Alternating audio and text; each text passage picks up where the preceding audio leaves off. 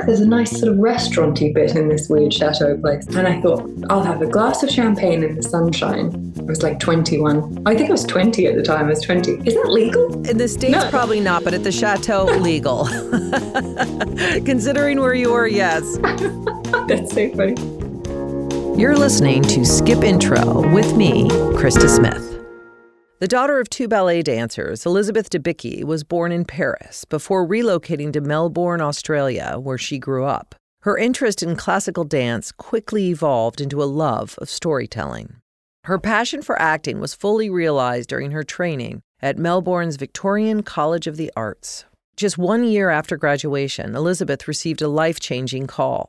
Director Baz Luhrmann had watched her show reel and wanted Elizabeth to audition for his next project, a sumptuous adaptation of F. Scott Fitzgerald's The Great Gatsby. During what was only her second ever screen test, Elizabeth landed the role of the mysterious Jordan Baker and starred in the film alongside Tobey Maguire, Leonardo DiCaprio, and Carey Mulligan in perhaps the most glamorous breakout role on record.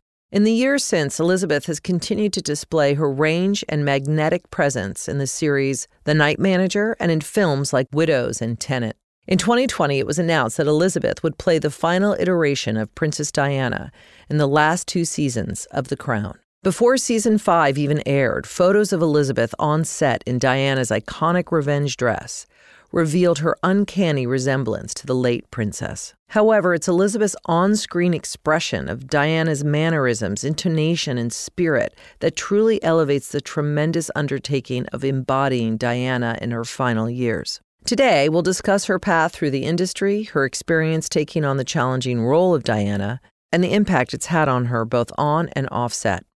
You just wrapped the finale, basically season six of The Crown. Yeah. Yeah, I did. Yeah.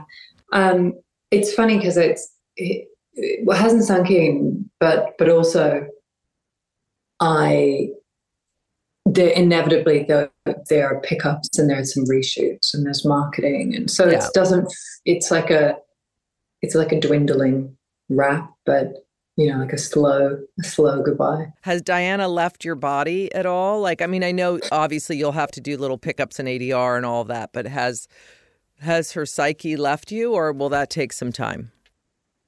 I really don't know. I honestly don't know. And I'm starting to think about it quite seriously because I'm I'm now at the point thinking, what does the process look like to for that to not be in my body?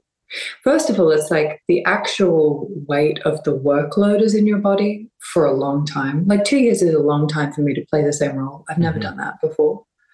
So just the kind of like the machinery that you're in, the kind of constant like, you know, one of the things I really struggle with as an actor, it's such a simple, practical thing, but to for my body clock to sort of wake up at all different hours and work nights and then work mornings and you're up at 3 a.m. and then you're shooting till 3 a.m. by the end of the week and that kind of like back and forth of fatigue.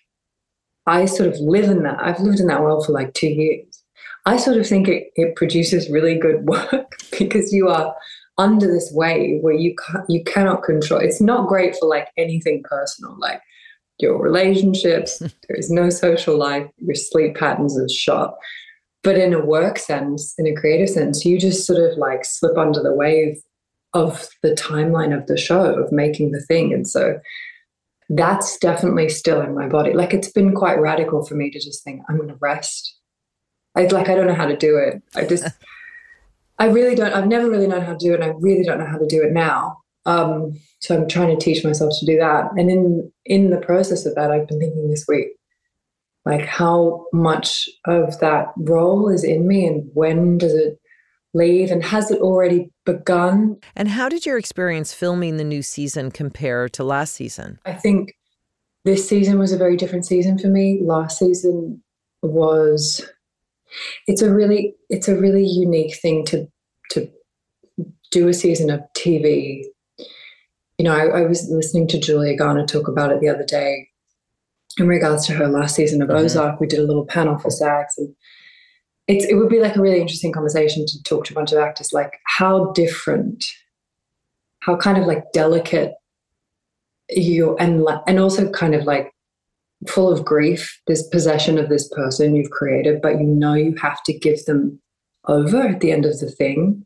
Not like the life continues in an imaginative sense, like actually the story is about the end of a person. And so, mm-hmm. how do you process that? And I wonder if we don't sort of like gradually say goodbye. Like, if I, when I finished season five, I was just so in that thing still because I knew I had to hold that space open even with a hiatus in shooting, to just like go straight back in. That person was just absolutely still actively in my brain, and I was thinking about it constantly. And and then I think this has been like a slow, gradual, um, maybe like a handing over or something. And uh, so maybe the process has already started. It's I'm starting to get these funny pangs, like my my phone and my laptop and scrapbooks and everything is just full of imagery of her. And it's really funny now when I look at it, I get this funny, like sad jolt because I guess the process of it no longer being the most active thing in my brain is starting, you know, and then it's so it's like the person, your possession, I suppose, in a way, like it, you have to release that hold. Mm-hmm. They just become slowly, slowly become something different. Yeah. Fades a little bit. I mean, you were born in the 90s. So when was the first time that actually you were aware of Diana? I mean, for me, I, I came of age in like the 90s. Diana, I have, uh, she landed on me in a way like no other, like I think everybody I don't mm. think I'm unique in that, obviously. And she still mm. is such a powerful symbol for so many things, right? All of it. In the same way that mm. Marilyn Monroe is that symbol, she still is almost just as powerful as she was before she died. And obviously, mm. the crown has brought this back, you know, beautifully, Peter Morgan. But when was the first time, Elizabeth, and you were in Australia or you were in London and then you moved to Australia? Like, at what point did you know who Princess Diana was? Uh, I always say that it was her funeral that I became conscious of her. And it was, I think, like a lot of people my age, I was seven.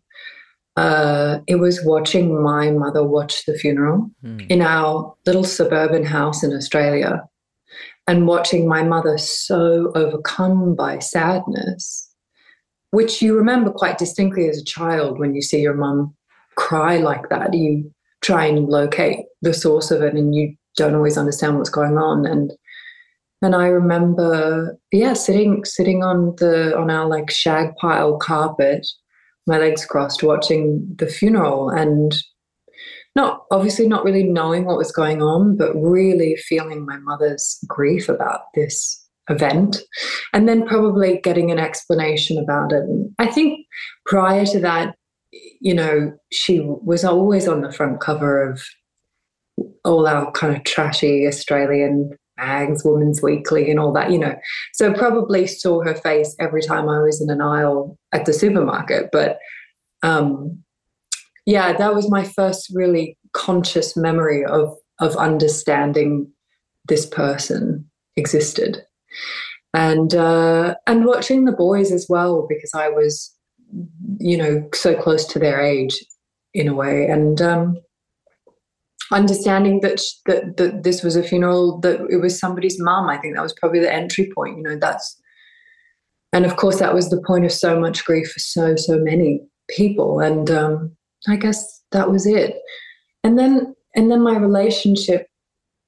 It's really interesting what you said about Marilyn and and Diana as well because it's sort of like that you know their power now is a, of a different kind of presence. It's sort of deified in so many ways and and they have become icons but they they also hold this active potency for people still and it's really interesting to think about why and how that's shifted from the real life people to sometimes in playing somebody like this i wonder if anna would have like the same or very similar kind of experiences, you you have to sift through what she's become because people need her to become a certain representation or symbol versus your attempt to sort of get to the real quote unquote real life person. Mm-hmm. But Yeah. What's so amazing about this series is that Peter Morgan, who created it and wrote it, it, it was something like we'd never seen. This this changing of a cast every two years has never been done.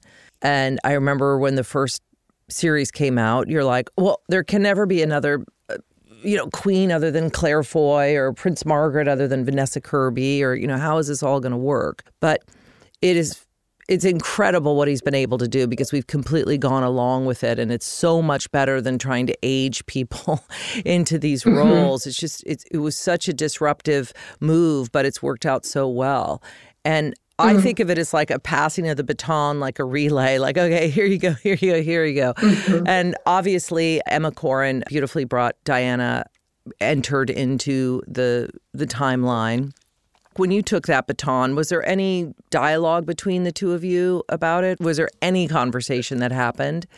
Yeah, there was no conversation. And I could have reached out to them, but I did not. At the time, I did post shooting one season.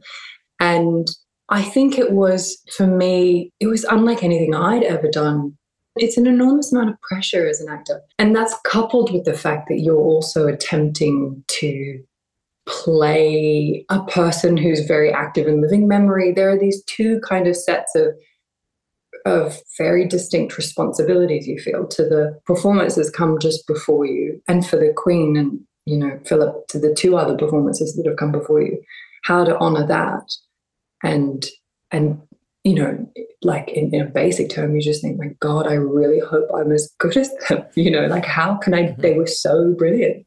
So that's kind of a totally unique thing because you don't usually have to play something that someone else has just played so excellently. And then, of course, there's the real life responsibility that you feel that you owe to the telling as best as you can, you know, to to do this person's legacy or image or whatever justice. And they're two quite different pressures, but they they both kind of work in tandem with each other when you start doing this job. And that was at times pretty overwhelming.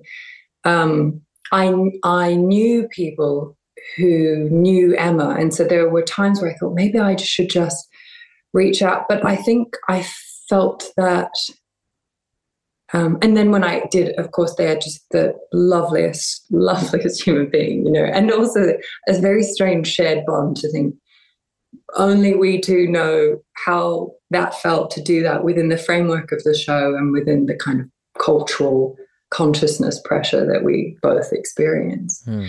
But um, I think in order to do my way, quite basically, I just thought I have to figure out a way to find ownership over this and create it from an imaginative place like I always try and work.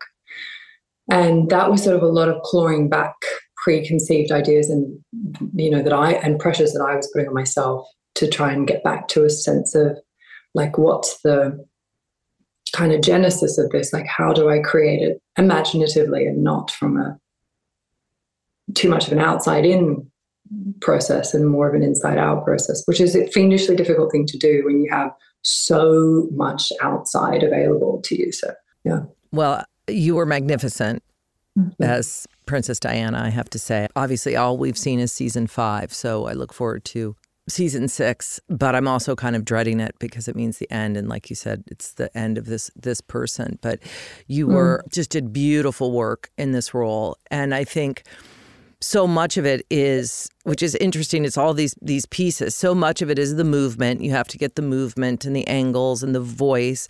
And then it's also the costumes and the posture and how you wear the costumes. And you made a really good point here about so much of what we know about Diana is purely visual. Those images have been burned on our brain the revenge dress you know the certain the sweater with the black sheep on it the you know mm-hmm. like all the and you you did those when they were in um, Egypt or when they were on the trip, the thing on the boat, mm-hmm. the pictures that you basically recreated. So I'd love to hear mm-hmm. from a mm-hmm. from a actor's point of view how you put all of those things in the blender, basically. mm-hmm. Took the movement, took the voice, took the wardrobe. What that mm-hmm. experience was like. it's you know even actually i think you're helping me process because even just thinking about it with a little bit of retrospect four five days like honestly it's just the greatest gift creative challenge in the form of a gift that you could get as an actor. When when i think about doing those like you said those kind of images that are kind of burned and they are they, they're so like present in our consciousness. It's wild. You know there are only a few people who you know in living or whatever memory that we think of in that way we think we know exactly what that looks like and what it may, means to us and i guess i kind of i studied a lot i did a lot of homework to try and I guess, understand the layers of the imagery.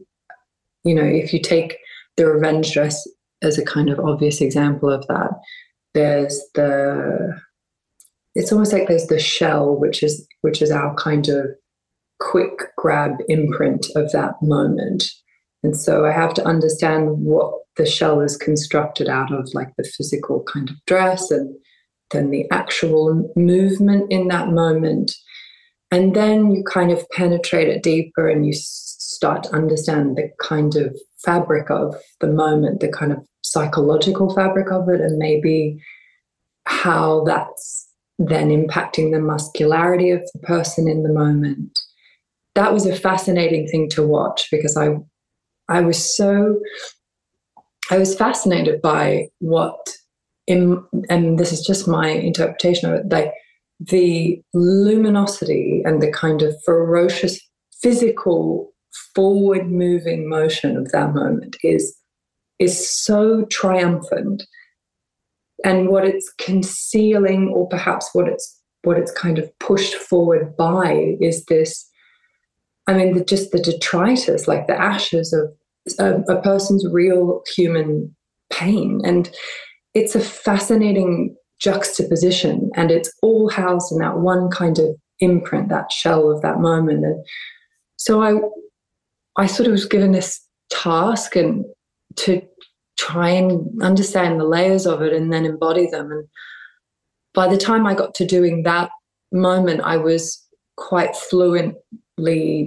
investigating all those layers whether it was through photography or you know, just photographs of moments I was recreating, or it was through newsreel footage, or or it's just kind of sort of invented imagery that Peter was inventing. I was I look back and realize I was quite sort of fluidly swimming through the layers of it because I think that particular revenge dress moment, you know, I had it up on the archive like this enormous kind of Dropbox thing that we have. And I think I watched it about three times at my kitchen table and went, okay, I got it. And I, for whatever reason, I just thought I know exactly what that is. Um, but I probably understood it because I'd been living this imaginative version of all of what the ashes consisted of. So I, I sort of understood something about it. And I was just determined to just, um, I don't know, I just couldn't, I could never get over the, the confidence with which she just spills out of that car and the way she just puts her hand forward. It's so forward and beautiful and she's so there you know and that just really moved me. And i thought i want to know what that is you know? And so i got the task of kind of like living through those things and investigating them. And that one in particular really caught up with me about two hours after doing it because we we shot it actually on the location it happened it was freezing cold. It was absolutely freezing. I'm in this dress, and you know, of course, the original thing had happened, I think, in June or you know, the summertime, and uh, I'm absolutely frozen. And I think a lot of well, a lot of what you see in the Crown actors doing unbelievable acting to not look cold because we're constantly in these sort of drafty man houses in summer clothes. Um, but uh, they, they, should teach like a, a, class in drama schools, like temperature evasion, how to pretend you're not feeling temperature. But um, yeah, I remember getting in the car and driving away from that set that day, and it just absolutely sucker punched me in the gut. Just, just floored me that I something about it caught up, and maybe it was just the thing that it conceals in a way is so devastating. And I think that's the bit that caught up with me. Mm-hmm. And I didn't expect it. I remember calling my director and crying, going, What the hell's just happened? To it? Because you shoot so fast, so fast, and everyone's moving around and you're freezing cold and you're doing your best and you do 20 takes or whatever. And then suddenly you're like bundled up in your coat going home and just punched me in the guts that day. Like what just happened? Yeah, Diana, Yeah. I mean, that so much of it, she never spoke to us. So she communicated so much through what she wore and those kind of mm-hmm. punk baseball hat, red jacket. The, you know, I think of that iconic image that that goes across Instagram always is her in the red ski suit, you know, in mm-hmm. Gstaad or Italy or wherever she is with a headband. I mean, it is kind of an amazing. It's such a unique. I don't think there's really anybody else that like her that lived you know we interpreted so much by by what she was wearing. It's hmm. it's such an interesting element. I loved the way you described you know just weaving it right through through you and through your body and doing it. It- it's a great tool but also it's got to be so daunting. Yeah, it was it was daunting because on like a purely human level, I look at pictures of of her and I just think she's extraordinary. I'm just standing there in my like tracksuit in the in the costume room, looking at these sort of mood boards, just thinking, just, there's no way in hell. Like I can't. How do I? How am I supposed to? You know, I think I've always been able to stand in two two kind of roads, and one is the actor interpreting, and then the other is just sort of normal plebeian person looking at this woman, just thinking, just it's so good. You're so beautiful and just so luminous and so cool, and you know. So I would often like Sid Roberts, the costume designer, have to sort of drag me back into the like actor interpreting space because otherwise I just sit there going, I just can't. I don't. I can't wear those shorts. I don't know how to do it. And I was thinking about it today because, you know, having just been in my, you know, sloppy clothes for five days, I just think there was, you know, and I kind of tend to do that as a person. I I think because so much of what actors do is is obviously is very performative, and we kind of choose. You know, we have these very public facing periods of life where we're on red carpets or we're working in front of a camera, and then some people are able to carry that energy on in life, and I just can't. I just go straight under a rock, and you know, I like scramble through things and get dressed with my eyes closed and I don't care about it really a lot of the time. I think it's a way of like unraveling maybe work pressure or whatever. But she just sort of like the energy I think it took and the consciousness of the construction all the time was extraordinary. It was also extremely innovative. She was always reworking the wheel and sort of doing it for us, public, and doing it for herself. And she just never had a bad mm, fashion moment. And who else has ever done that, you know? And it was a gift really too, because it was it was like a guiding light for women as well. Like people followed that. They followed the trend she was saying and and I think they appreciated as well that it was radical and it was rebellious and it was kind of like a messaging to them and they they responded to that. And I don't know I don't know any, I'm not a royal expert in any way, but I don't think anyone had ever dropped their kids off with a, you know, a pair of like denim shorts and a t-shirt on before. And so it was this radical challenge to the system all the time. no she was certainly a trailblazer in that regard how did you and the costume team work together to emulate diana's style Sid Roberts, who really does a lot of Diana's wardrobe. They're both amazing, Sid and Amy, but Sid and I really worked to just kind of construct the different shapes. I think the ones that we really loved were the ones that we got to make up a little bit, though. There's a lot in season five where she's al- alone. And so we were looking for a silhouette that spoke to that vulnerability, I think. And we sort of borrowed things from maybe more of like Emma's time and then created a more of a 90s silhouette. Yeah, I, th- I thought she did a really beautiful job with that. I always felt very, the clothes dictate almost like the journey you're going to go on with Mhm. the scene sometimes with that role. And so when I would put on, you know, like a long kind of cottony skirt and a big, um, you know, cricket jumper or something, it, it just told my body that it could rest and that was going to dictate how in a way how open i could be and whereas if you're putting a big gown on and you've got a tiara on your head, you know, the body responds to that and it knows that it's restricted by certain things and it's it's it's going to be observed. It's really interesting how mm-hmm. how responsive it is in that way. And you get to manipulate that as an actor. And ob- and then obviously sometimes flip it on its head. You know, because obviously in those really, really public facing moments too, she's she's just so observed.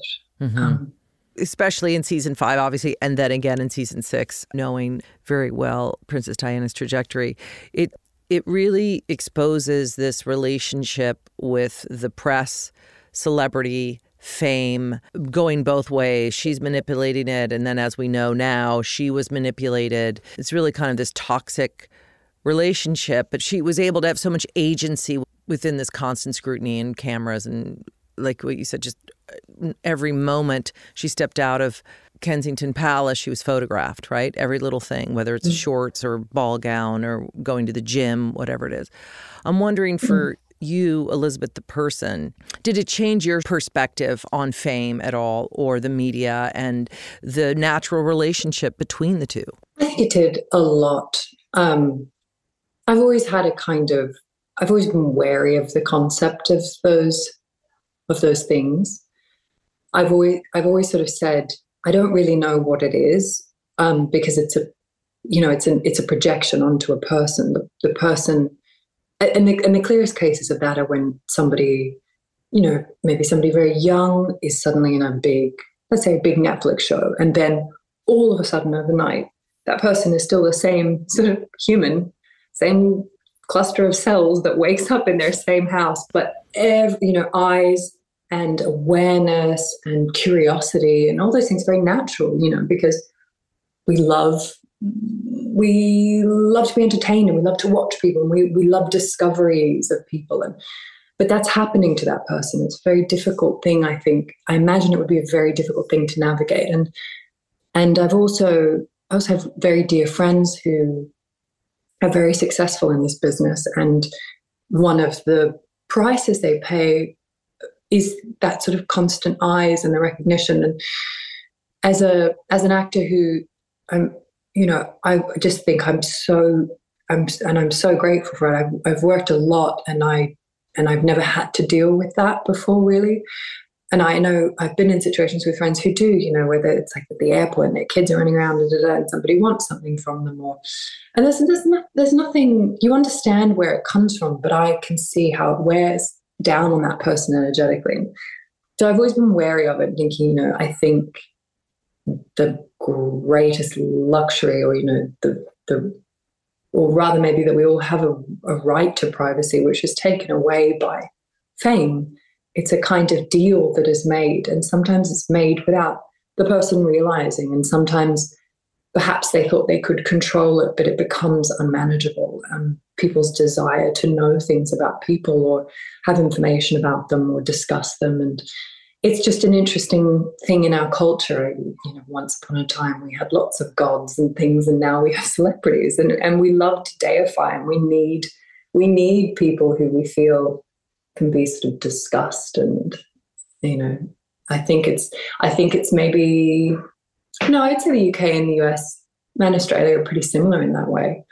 And um, yeah, so so playing that role and watching and sort of experiencing in an imaginative sense the the how painful that is to have your privacy taken away from you. And uh, one of the things that really struck me at times playing the role which continued forth through shooting anytime we did anything in public, which was quite a lot of the time actually, um, is, is how quickly people's relationship to you as an interesting kind of object or thing to be observed is is sort of takes away the fact that you're a person behind that thing they're observing. Very, very rapid kind of experience. And it always struck me kind of it was fascinating, but also quite unnerving that I could be standing on a street waiting for someone to call action and half a meter away someone would be just standing there with their iphone you know i could look straight into the phone and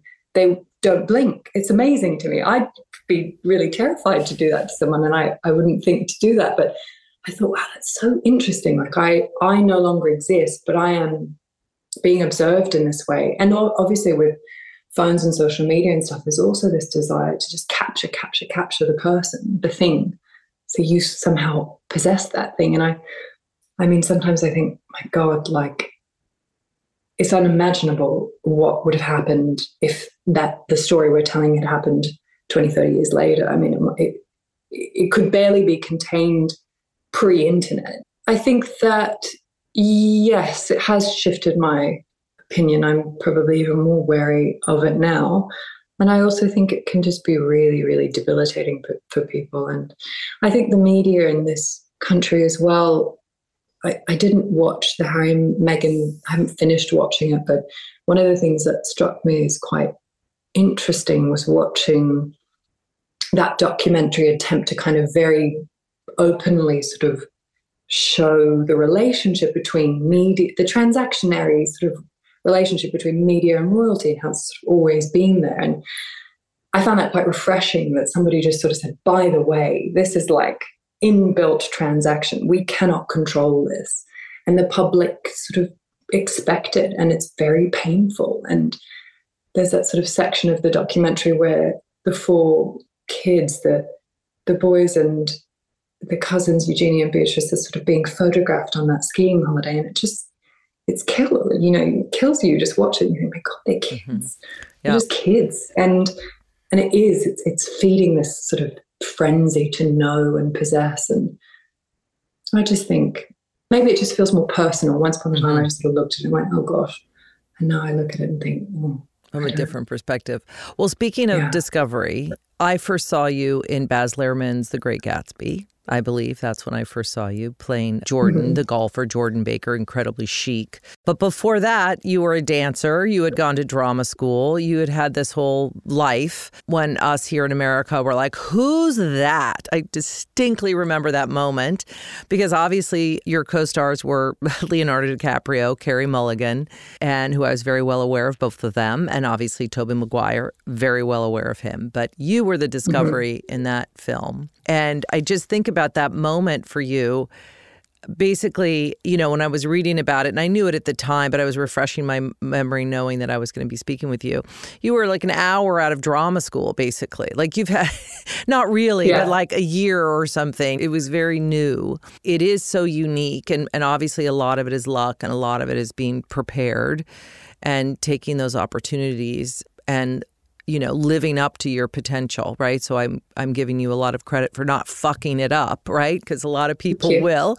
Uh, those kind of crazy i'm going to do a play and guess what? My co-star is cate blanchett. Now i'm going to do a movie and you know i'm opposite tobey maguire and, and leo. It is kind of mad when i think uh, think about that you know your own personal trajectory. And then obviously the night manager i think really made you your your star quality. It's such a shallow word, but it does describe what it is actually, that thing that just makes an actor pop off the plexiglass, you know, makes someone just you, you can't take your eyes off them. You wondering what they're thinking when they're not talking. You're absorbed in that character and that person portraying that character. But yet you have, like you said, been able to walk around in the world relatively unrecognized, which is remarkable because you're also extremely tall. and elegant and limbs and the way you walk in the world is a beautiful thing to watch anyway. But it is kind of amazing to me to think about that, that you can put a baseball cap on and walk. But to me, it feels ages ago, but really it wasn't. Uh, it really maybe been like a decade or so or less than. But looking back on those early experiences, is there any kind of memory or thing that stays with you? Oh, I mean, yeah. Thank you for saying those very nice things. That's very nice. Um, yeah, I was uh, I was out of drama school. I think two months when I got the I got to do a screen test um, for Ronna Kress, who was casting Gatsby, who I just adore. And, uh, you know, she was in LA and I was in Melbourne where I'd just finished school. And I did a screen test, um, very nervous screen test. My first, I think my first ever screen test, because we didn't do any screen. we, I went to like a very kind of like almost religiously theatre based training school. Very avant garde. The methodology was kind of very physical, lots of clowning, lots of kind of lots of Shakespeare and Chekhov, and like just kind of not. You know, we were, we were told very very clearly like you are lucky if you get a job, period, and it will only kind of be in theatre, and um, which is which is what I was aspiring to at the time, and uh, so we, I didn't have any training. I didn't know how to do a screen test. So I went in there and I was nervous as hell. There was a camera there and, and the lovely reader who read very, very quickly, which made me drop my lines like a hundred, you know, I, I mean, I felt like I did it 12 times. I probably did it four times. And I, and I was trying to do my American accent and I got my hair done by a friend. And I walked around the city with this plastic cap on my head for about four hours in an attempt to not fuck it up. I was like, I need my hair like this. It has to be like this. So then somehow that tape kind of magically actually found its way into somebody's hands who watched it. And then, and, uh, and then into Baz's, I don't I honestly don't even know how you get Baz to sit down. So it was like incredible that he sort of sat and watched it and then and then they flew me to LA. And the screen test I did with Tobey at the chateau was one of the strangest and most memorable experiences of my life. But when I went to do that screen test, it was just Baz, you know, in one of those little rooms in the chateau, it's just this with like little kitchenette and and little round table and and uh, I didn't even know what the Chateau Marmont was. Like I'd never been to LA before, so I sat there with Baz and he had a handheld camera, and Tobey and I read the scene where he comes to like a restaurant and I'm sitting there with my long cigarette and I and then I go in and I tell him the whole thing about Daisy and Gatsby and and Baz is like filming us, like sort of like hovering up close and back, and and I've got my hair's in this fake little bob, and then we get up and we stage the whole thing. We kind of go around the table and we sit on the couch. He's just like following us like a puppy dog with this camera, and then we go to the bedroom, and then there's another scene, and then I'm like lounging around on the bed, and I'm just talking the whole time, and I had no idea what accent I was doing, and and um it went for a long time, probably went for about an hour and a half. And Tobey was such a good sport. I mean, I can't only imagine he'd be like, Who is this person? Like, she's never done a test clearly in her life, you know. But here I am just sauntering and thinking, I mean, all I thought the entire time was, I literally have nothing to lose. It was an incredibly freeing thing because I thought, there's no way in hell this is going to come to pass but I'm probably never going to see these people ever again or be in this weird chateau place. So I'll just do this thing. And, uh, and I went downstairs and I remember thinking, we've got two hours or something till I have to leave for the airport. And I was like, oh, look, there's a nice sort of restauranty bit in this weird chateau place. And I, and I sat there and I thought, I'll have a, I'll have a glass of champagne in the sunshine. I was like 21. I think I was 20 at the time. I was 20. So is that legal? Uh, in the States, no. probably not, but at the chateau, legal. Considering where you were, yes. I was like, that's so funny. I was like, I'll have a bottle of your best champagne, sir. And so I sat there and I had this glass of champagne. And I remember the weirdest bit of the whole thing was not that audition, was that up on the balcony of the, where I'd done the test in the room, suddenly pops Baz's head. And he just sort of looks at me and he, he does this little point and then from behind him, Leo just comes and stands there, so Gatsby s. And I'm just sitting in the sun with a glass of champagne. And sometimes I think I think that's what got me the job. The fact that I left the apartment and thought, you know what, I'll just sit here and have a glass of champagne in the sun. And I remember just seeing like Baz and Leo and Tobey's faces like this sort of triptych and, and and I just sort of waved at them and then they sort of retreated. And anyway, I got the job about a month later, but I went back back to Melbourne and I never ever thought I was absolutely convinced that I wasn't that, that I wasn't going to get the job. And the, and shooting the job in general was so the scale of it was so huge and glorious and beautiful to look at and long and the money just got thrown all over just like it was like we just threw money in the air and shot the movie you know if I had if I walked onto that movie this year, I'd think, what on earth is happening? But I had nothing to compare it to. So I just thought it was just this is normal. This is yeah, you make a movie and you're covered in Tiffany diamonds and you have this fabulous wig on that costs like a house and you make a movie. I've talked to obviously a lot of actors. Mm. I feel like that's all I, I talk to really as artists. And it is something about not giving a fuck and like the audition is the movie. You know, like you just mm. go in and that's that's your shot and you are that character and you are that person for that limited amount of time. And that is the mm. experience, mm. not like jumping ahead to like what the experience would be. But all right, so I don't have that much more time with you and I want to ask some kind of silly questions. So let's say okay. I'm going to Australia because you're mm-hmm. from Melbourne, you live in London now. Where would we go? What's the one thing that I should do if I go to, where would you send me? Okay, so I'm going to presume I can monopolize your time for a few hours. Yes, yes. So I would say that we would get in the car and we would drive to this little fishing town that I know that's on the way to my parents' house. And you just, there's a, there's a big pier, and on the end of the pier is a fish and chip shop. And we would get some fish and chips and we would sit in the car and eat them because that's that's what I do almost like I'm like that's what I need. I need to get and always with my my siblings I'm like we just need to drive to that fish and chip shop sit in the car. The ocean is all around even if it's pouring rain doesn't matter. They're the best fish and chips and that is just it's so like vast. You would love it mm, I would love it I would love some fish and chips right now I mean delicious Have you replicated the fish and chips in in London, or is it a totally other really delicacy difficult. that happens there? It's difficult. It's controversial. I'm not allowed to knock their fish and chips here. I have to be very kind of toe the line. I don't think they're nearly as good. Period. I have like four fish and chip shops near my house, and I've tried all of them, and Mm. any of them. So, all right. Well, yeah. your secret's safe with with us here. all right. So, so you have now as your downtime for a little bit, right? You're you you can go under until you have to rise again and and do marketing and mm-hmm. ADR, which mm-hmm. for listeners is when you have to kind of like retrack some things. You never you never know what's going to come down the road. But when you are in London, and I've been asking everyone this question because I think it's I was so kind of I don't know, in it the last couple of seasons through COVID. I was I was talking about fear and little wins and stuff like that. And I was like, you know what, I'm just gonna be really shallow and just ask people some silly things. When people do recognize you, what do they say to you on the street?